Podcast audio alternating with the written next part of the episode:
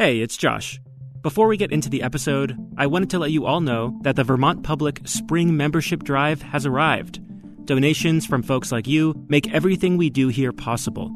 If you want to help support our people powered journalism, be sure to make a donation in any amount by March 16th by going to bravelittlestate.org/donate. And as always, thank you for your support. I'm curious to know, Paul. Last time we spoke, you had um, you had had a recent sort of road adventure where you traveled to Stratford, trying to take all old Yes. turnpikes. Yes. Um, have you had any other adventures on Vermont roads lately? Um, I got lost on Saturday. no, I didn't get lost. I just was frustrated. I was. This is to Paul from- Gillies. We met him in an episode last summer when we took on a bunch of your questions about mysterious Vermont road names. Paul is the author of Uncommon Law, Ancient Roads, and Other Ruminations on Vermont Legal History. I'm always aware of what road I'm on, and I always will choose the oldest roads if I can. What kind of a car do you drive? Oh, I'm embarrassed to say it's a Highlander. We invited Paul back into the studio because you all have shared more questions about road names, and we knew he could help.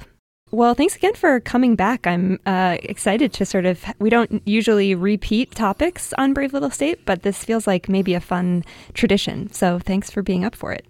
Everybody wonders, you know, what's the name of that road and where did it come from? And sometimes it's delightful, and sometimes it's just nothing.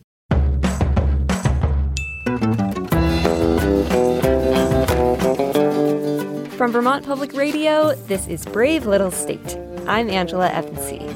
This show is about curiosity and the place we live. Every month, we answer your questions about Vermont, our region, and its people. This month, it's our second annual Brief History of Vermont Road Names. We've got some great questions and some very special guest reporters this month independent producer and my friend Bianca Giaever, and VPR's star summer interns Anna Van Dyne and Olivia White. We have support from the VPR Innovation Fund. Welcome.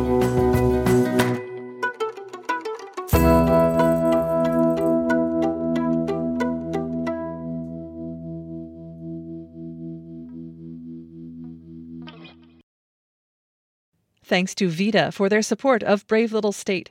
Since 1974, VEDA has helped Vermont businesses grow and thrive. From agriculture to energy, startups to family companies. Find solutions that fit your business. Visit VEDA.org to start your next chapter today. And Sunset Lake CBD, a farmer owned business crafting CBD products right here in Vermont. Learn more about their sustainable farming practices, delivery options, and how to support local farmers at sunsetlakecbd.com. A very quick orientation here. When you're wondering about a Vermont road name, there are two directions you can go in your research.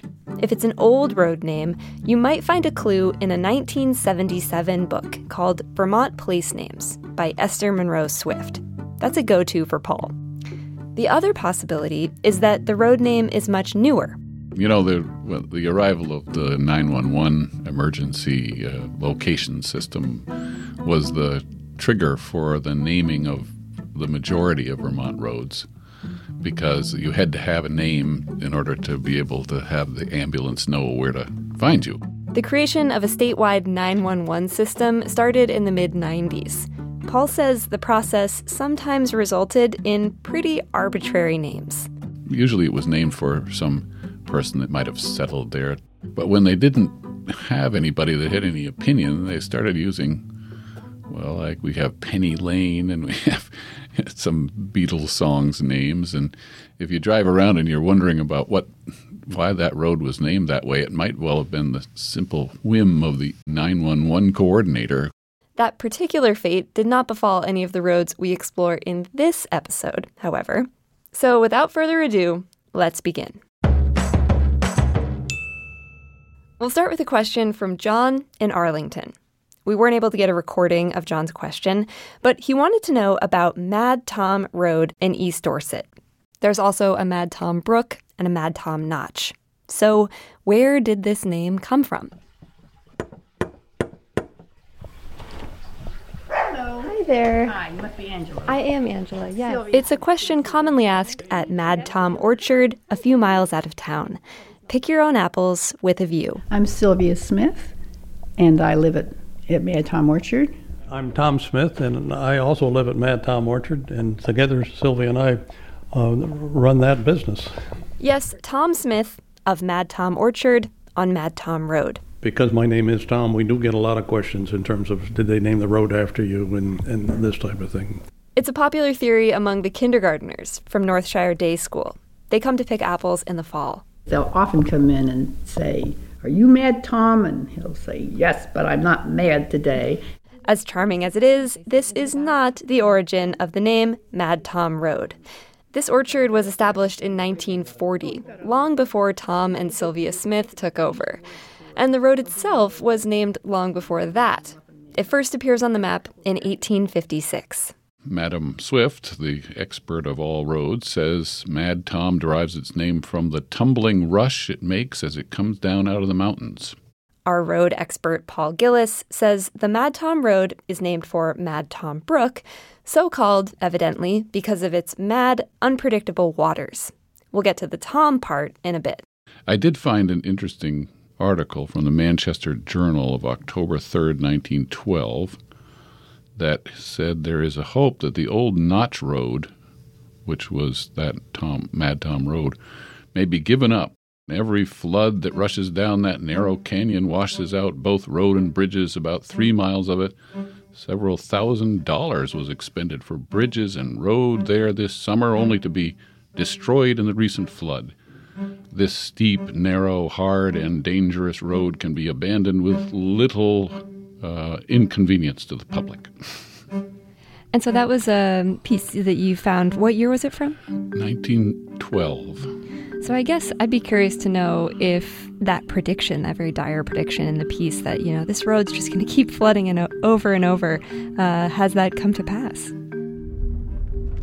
So the storm we had in April, the water was on both sides of this road. Oh, The road wow. was overtopped, and the whole road, really from here back to where it crosses, was was uh, underwater. Just this past April. Yes. Yeah, So- April fifteenth storm. Rob Gaiotti is Dorset's town manager. It's a rainy morning, and he's driving me along Mad Tom Road in his Toyota Tacoma. This part here, that flooded in April, actually runs along a second waterway, the headwaters of the Otter Creek. Um, so It's so small up here. yeah, it looks it looks timid now. Down a ways, Rob shows me where the Mad Tom Brook comes out of Mad Tom Notch and cuts close to the road. We're gonna go over a little bridge here, and the Mad Tom goes right underneath it. And you can kind of see the, the the debris field there. Oh, yeah. With all- I roll down the Yeah, go ahead. In addition to the April flood, Rob says there was also damage to this road during Tropical Storm Irene in 2011, when the Mad Tom caused some washouts on Mad Tom. Um, and both of those events kind of ended up being FEMA disaster storms. So this would explain the Mad, but what about the Tom? Well, there is no one individual uh, Mad Tom. Uh, Mad Tom really is a a cultural figure.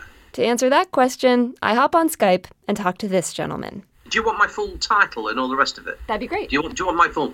Okay, my name is uh, Dr. Simon Cross, and I'm uh, a senior lecturer in media and cultural studies at Nottingham Trent University in the UK.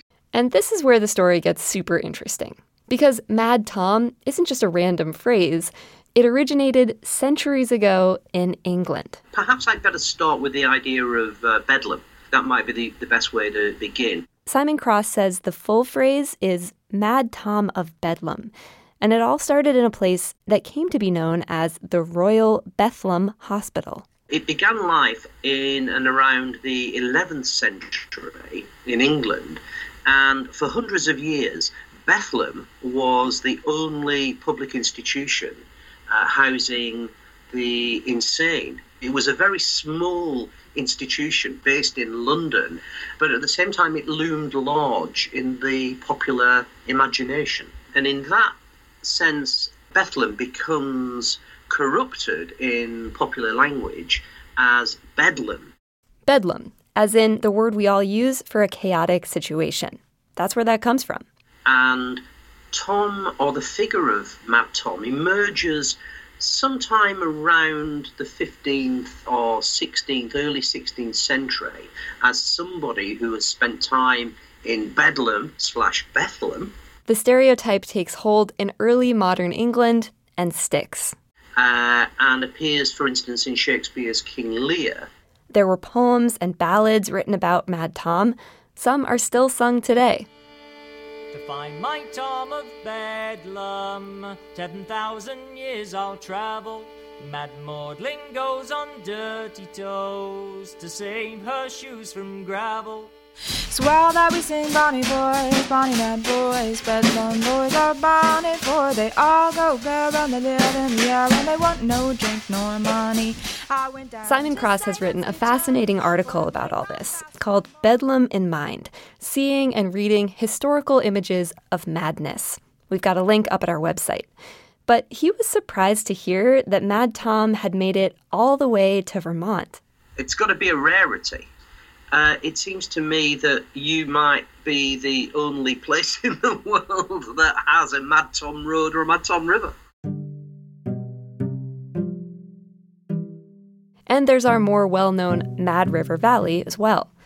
Obviously, mad is an antiquated term when we talk about mental health today, but Simon Cross says it's a quality to be celebrated. You get the sense with your mad references in Vermont that there's something about the the landscape, there's something about the interior of the region that lends itself to the idea that it is wild and unpredictable and fascinating and uh, idiosyncratic, peculiar, uh, but enjoyable even as well.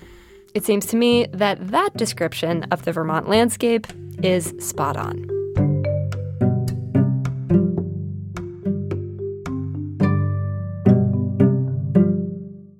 All right, road name number two comes from a funny question we got a while back from Michael Hudson. He wrote, For the love of God, please tell me the origin of Putney's High Low Biddy Road. Independent producer Bianca Giaever takes this one. Bianca spent this summer studying at the Bread Loaf School of English in Ripton. So that's where this story starts. This is a place where people think about words all day. Um, so I'm excited to see if they have any thoughts about high low biddy. Everyone's noses aren't books right now. Hello. Hi. I'm doing a story about the history of Vermont road signs, and I got assigned High Low Biddy Road, and I'm just wondering do you have any guesses about what that might mean, High Low Biddy? I don't know why I think this, but I feel like it might have something to do with a cow. My first thought was about like a dance, kind of like a ditty, but now that I'm thinking about it, it's kind of like little bitty. Um, yeah. Like a little bit of a ditty. Like a little bitty ditty. Maybe it's a person. Who is the person? Hello, Biddy Road. Oh, like first name Hilo, middle name Biddy, last name Road? Yeah. I walked across campus to see if there were any more clues here about High Low Biddy. I'm going to the adorable library. It's a white house filled with books. They happen to have the Vermont Road Name Book. Vermont Place Names by Esther Swift. It didn't talk about High Low Biddy Road, but it did talk about Biddy Knob in Rutland County.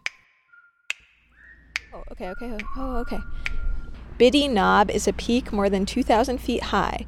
No one can explain the origin of its name. Biddy means a chicken or a hen. The word can also be a diminutive of the girl's name Bridget, and it is sometimes used as a disparaging slang term for women, which is still the case. You call biddies as a slang term for like girls who play lacrosse and wear pearl earrings. That's what it was for me in college. Okay, so that remains a mystery.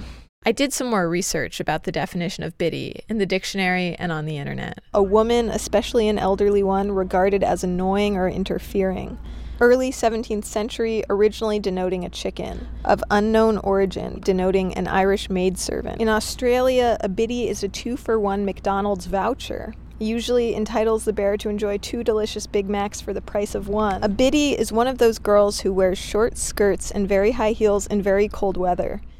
So, Biddy could be a chicken, a girl named Bridget, or a woman. And as Paul Gillies, our intrepid road expert, told Angela, High Lows Biddy was the name of a very famous harness horse that was born in 1953, sired by Holyrood Hermes, which was a, uh famous uh, stud horse, and uh, got a reputation as a trotter. So, was was the horse, you know, pastured there or was it born there? I don't know. A horse? I clearly had a lot of work to do. My next step was to see the high low biddy road for myself.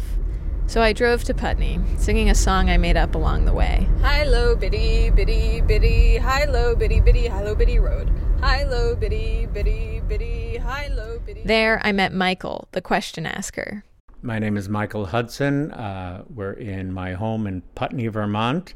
And my question is who or what was the high low biddy and why did they name a road after he, she, or it? It doesn't make sense to me. You know, like somebody said, Oh, I know what we're going to call this road the high low biddy road. And somebody else said, Yeah, that's a good idea. We walked out of his house, turned right, and within a hundred yards we were on High Low Biddy. Here's the this is the road. This is it. This is barely a road. Yeah, I know. Okay, so there's a dead end sign. It's unpaved. It's gravelly. It's very overgrown. Oh yeah. There aren't many homes down here. Yeah. So right now we're going low biddy. We're walking downhill. Well, I don't know. This might be high over here. Whoever thought of it, I mean, it is very fun to say. Oh, it is fun to say. It really is. High Low Biddy runs alongside a brook called Sackett's Brook. In the late 1700s and in the 1800s, this brook was the bustling home to many mills, manufacturing everything from flour to paper to flannel. Today, the ruins of these mills are still present. Over there, you'll see, I think it's called the Twinings Mill. I guess this was the Owl Mills. We got to the bottom of Biddy and crossed a bridge over Sackett's Brook. It's too bad this is overgrown so much. This is the the bridge, and it's a it's a stone arch bridge. Mm-hmm. It's really cool. It's, you know, it's one of those dry laid stone bridges that are, I believe, held together by gravity. It's called Sackett's Brook Stone Arch Bridge, and it was built by a stonemason named James Otis Follett in 1906. The stones are perfectly placed together without any mortar holding them. Today, it's on the National Register of Historic Places. We continued down the road where we met a Hilo Biddy resident. He didn't know the origin of Hilo Biddy, but he told us that his neighbor Tim was the person to talk to. So um, I know Tim is home. I'm sure he wouldn't mind if you knocked on his door. He knows a lot of the history here. So we walked up to Tim's house. Hilo Biddy house, and there's horses on the sign. That's right. It's a clue. You think so? We knocked on the door. And we're told that Tim was in the shower. Is he at the early end of the shower or the late end, does it seem like? Uh, it's got about 5% minutes. When he got out of the shower, my hopes were high. First of all, what's your name? Uh, Tim Regal. And then? Uh, nobody really knows the answer as to why it was called Hilo Biddy. But it's, it's one of those stories that's really lost in history. We don't know. But he did have his own theory about the name. And it's also an itty bitty road. It's a very, very short road. That's all I can. Drop the itty. That's all. And as for the horse that I saw on his address sign, that was just a coincidence. Tim collects and restores horse drawn carriages that he sells to museums. So I bid our question asker, Michael, farewell, and I went home to do some more research. I cracked open a digital copy of The History of Putney, Vermont by Edith DeWolf. The book was published in 1953, 66 years ago, and even back then, DeWolf wrote, The origin of Hilo Biddy is not known. This book did resolve one thing, though. Remember that horse that Paul Gillies mentioned? Given the timing of this book's publication and the birth of the horse, I was able to conclude that the road was not named after the horse. So after I left town, Hilo Biddy became the historic question of the week in Putney, Vermont. The town Facebook group was alive with chatter about the road. I began calling the families who had lived on the road and anyone who might know something about the origin of the name. I talked to the Historical Society, the current town clerk, the previous town clerk, and the Vermont State Archives, and I kept getting the same answer. Uh, I, you know, to be honest with you, I don't know a lot. I really don't remember anything about when it was named. Okay. The closest I came to discovering the origin was talking to Jim Dunham, who grew up on the road. He claims that when he was in fifth grade, his teacher, Inez Harlow, told him the origin of the name, but that he forgot. I wish I could remember. I really do wish I could remember. In one ear and out the other. Most of the residents I spoke to said that they thought high low came from the road starting high and dipping low. As for the biddy, the majority believed that it was about the old women who lived on the road.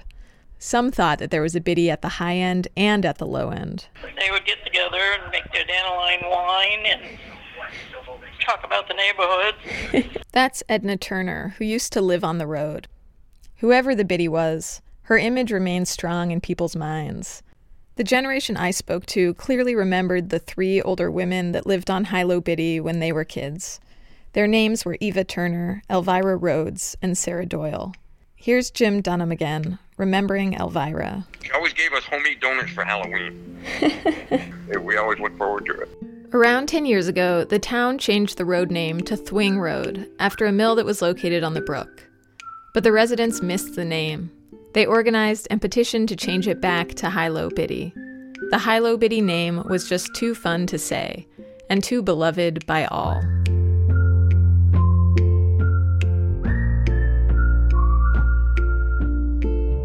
Bianca Giaever.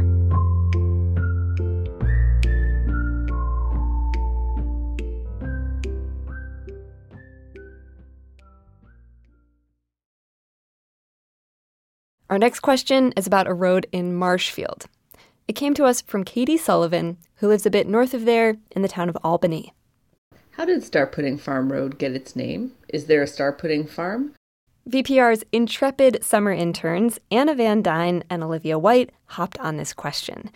In their preliminary research, they learned that the name Star Pudding Farm came from an old poem, but I'll leave it to them to explain.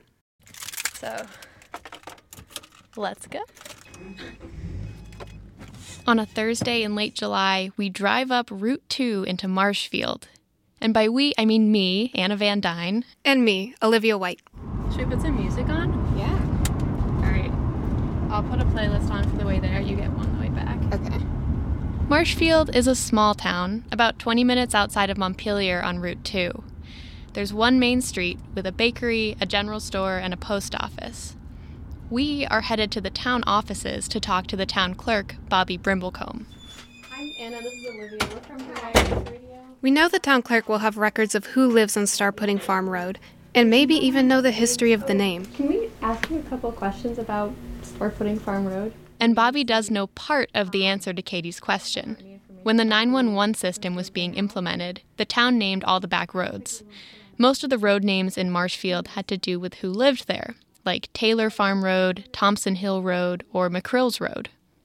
But this road was named by Martin Johnson. He owned the property at the end of the road. But Martin Johnson didn't name it Johnson Road. He named it Star Pudding Farm Road. Bobby told us Martin passed away in 2012. I think his family, some of his family still lives around, but his widow moved, sold the property and moved. As part of our reporting, we tried to get in touch with a member of the Johnson family, but we had no luck. Here in Marshfield, Bobby Brimblecombe suggests we talk to Luana Dutil, who still lives on Star Pudding Farm Road. Bobby tells us that Luana had been friends with Martin and Laura Johnson and might know something. Bobby figures Luana will be home because she runs a daycare. So we make our way to Star Pudding Farm Road, hoping to hear more of the story. There it is! Star Pudding. Oh my gosh! Star Pudding Farm Road. Okay, so we know where it is. Woohoo! That's cool. It looks like it's a dirt road up some big hill. We turn off of Route 2 near Twinfield High School, and at the bottom of the hill we find Miles of Smiles Daycare, Luana's house. Hello. Hello. Hi. Luana and her husband have lived on Star Pudding Farm Road for 20 years. What do people like when you tell them your address? Are they like, haha, you live on Star Pudding Farm, or what is it? People usually say pudding as in chocolate. That's that's the common the common thing.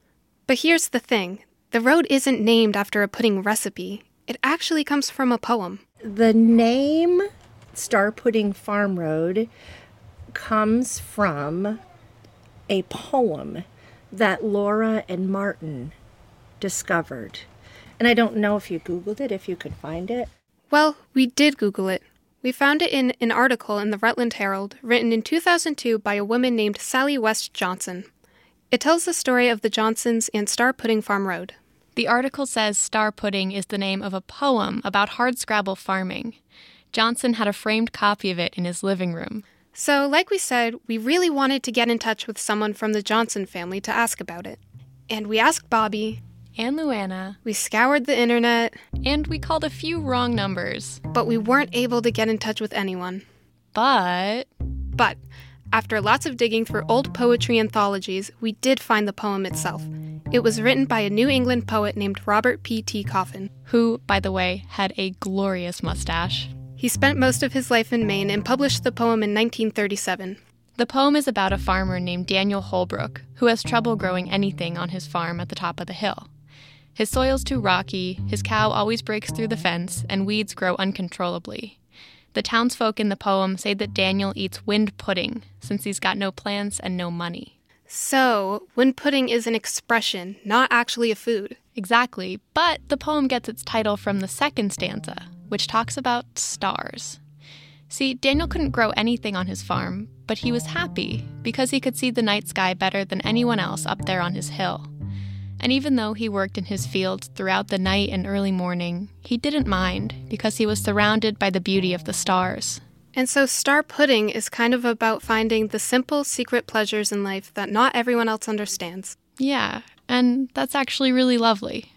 So now we think we can safely say that the road name is definitely from the poem. But why did the Johnsons love it so much? We can't ask the Johnsons themselves, but the spirit of the poem seems to fit with what Luana has to say about her old neighbors.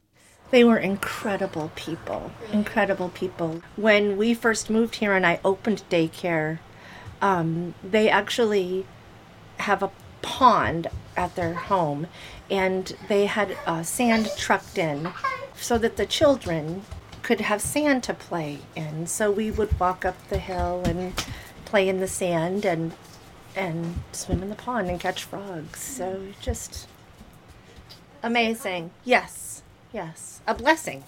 And Bobby Brimblecombe, the town clerk, says Martin Johnson was particularly interesting. Oh, he was wonderful. He he was an engineer. He founded the Johnson Company. It was an environmental engineering company. They did work all over the world. After learning all this, we figure we've got one thing left to do. We drive up to the Johnsons' old property at the top of Star Pudding Farm Road.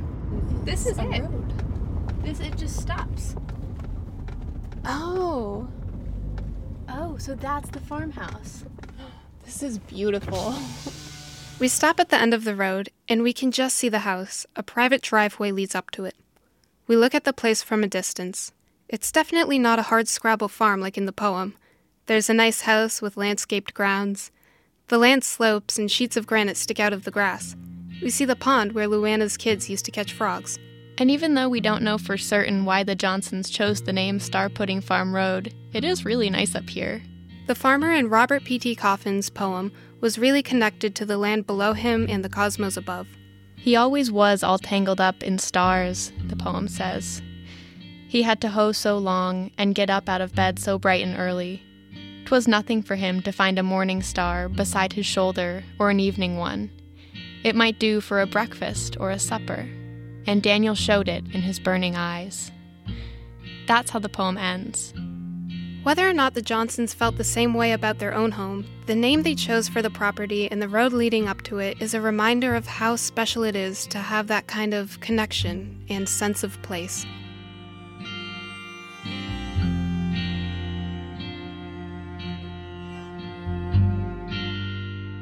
Olivia White and Anna Van Dyne. We've got a copy of the poem Star Pudding and a recording of Olivia and Anna reading it up at our website. Thanks to Commonweal Magazine for permission to share.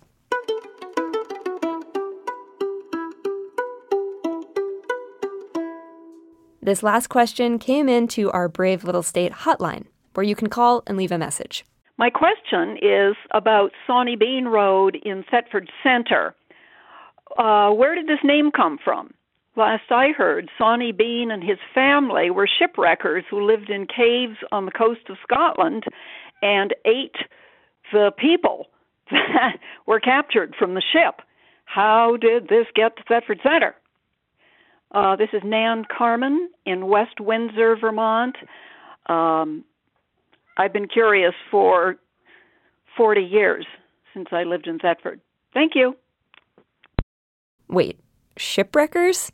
Cannibals? Question mark, question mark. I found a quote from Noel Perrin, who was a longtime Vermont writer. Road historian Paul Gillies says the writer Noel Perrin noted this about Sawney Bean Road.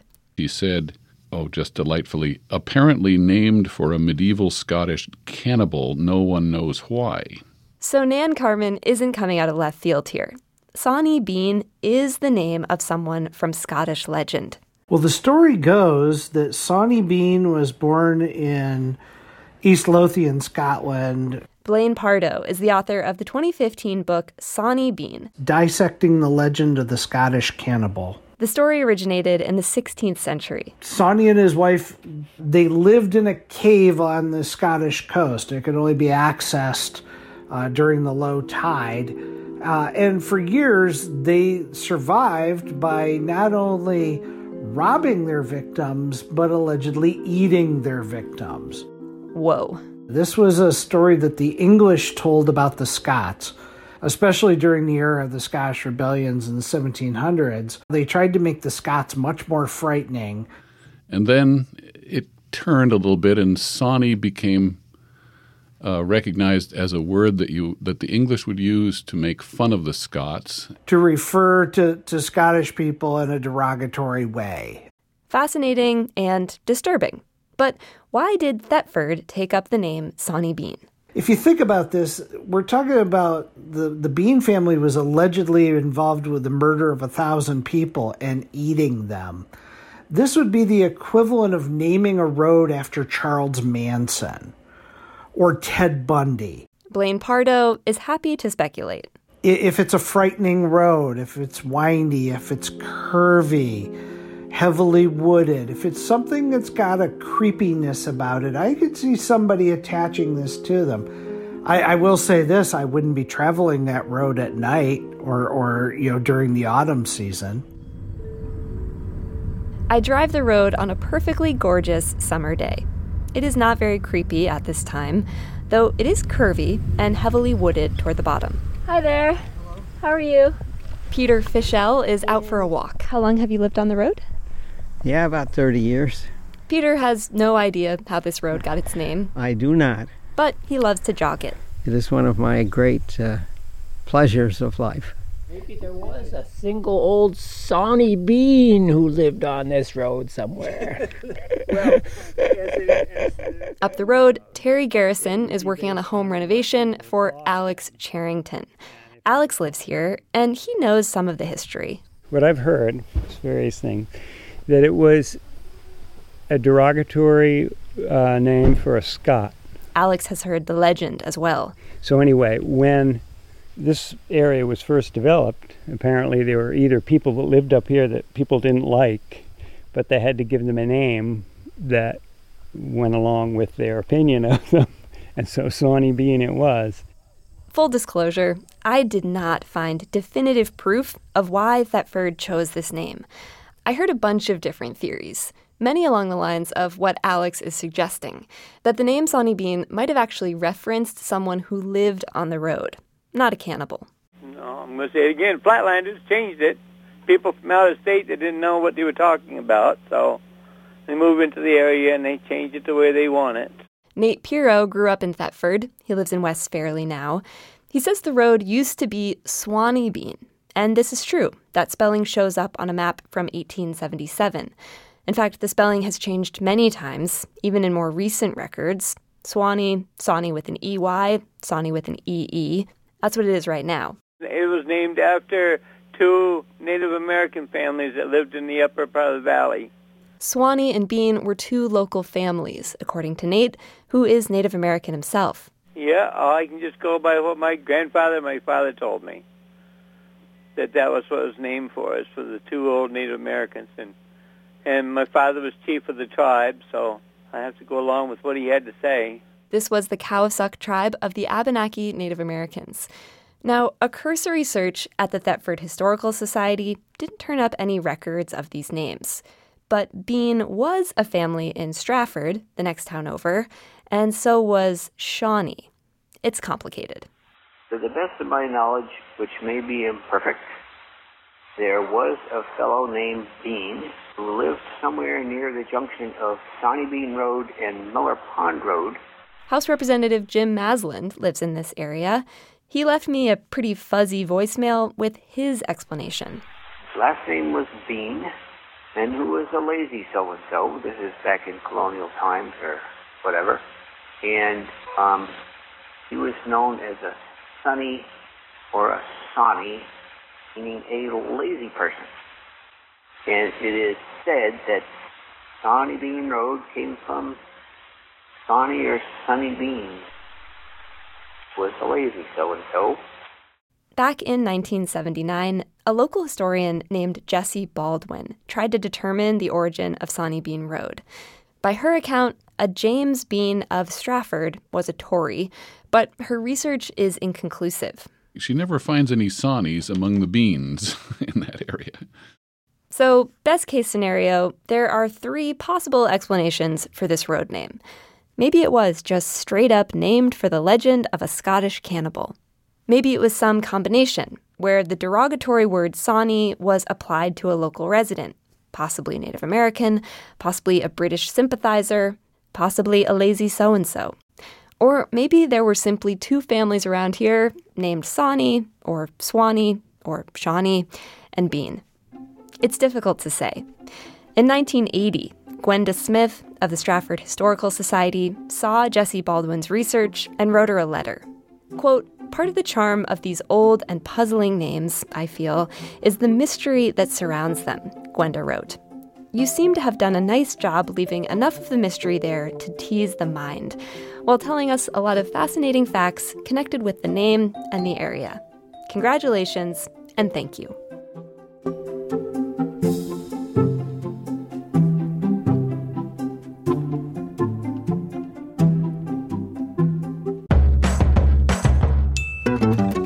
Thanks so much for listening to the show this month. Our hotline, where you can record your question about Vermont, is 802 552 4880. And we've got road photos and maps and bonus reading up at our website, bravelittlestate.org. While you're there, be sure to vote on the question you want us to tackle next. Brave Little State is a production of Vermont Public Radio. We have support from the VPR Innovation Fund. You can support us by becoming a sustaining member of VPR or by leaving us a review on Apple Podcasts. You can also follow us on Twitter and Instagram at BraveStateVT. Editing this month by Lynne McCrea and me. Our theme music is by Ty Gibbons, other music in this episode by Blue Dot Sessions. We have engineering support from Chris Albertine and digital support from Elodie Reed, Meg Malone, and Noah Cutter. Special thanks to Martha Howard, John Mathewson, Lori Magoon, Tracy Borst, Barbara Taylor, and the RPT Coffin Archive at Bowdoin College. I'm Angela Evancie. We'll be back next month with a very hot topic recycling. Until then, remember be brave, ask questions.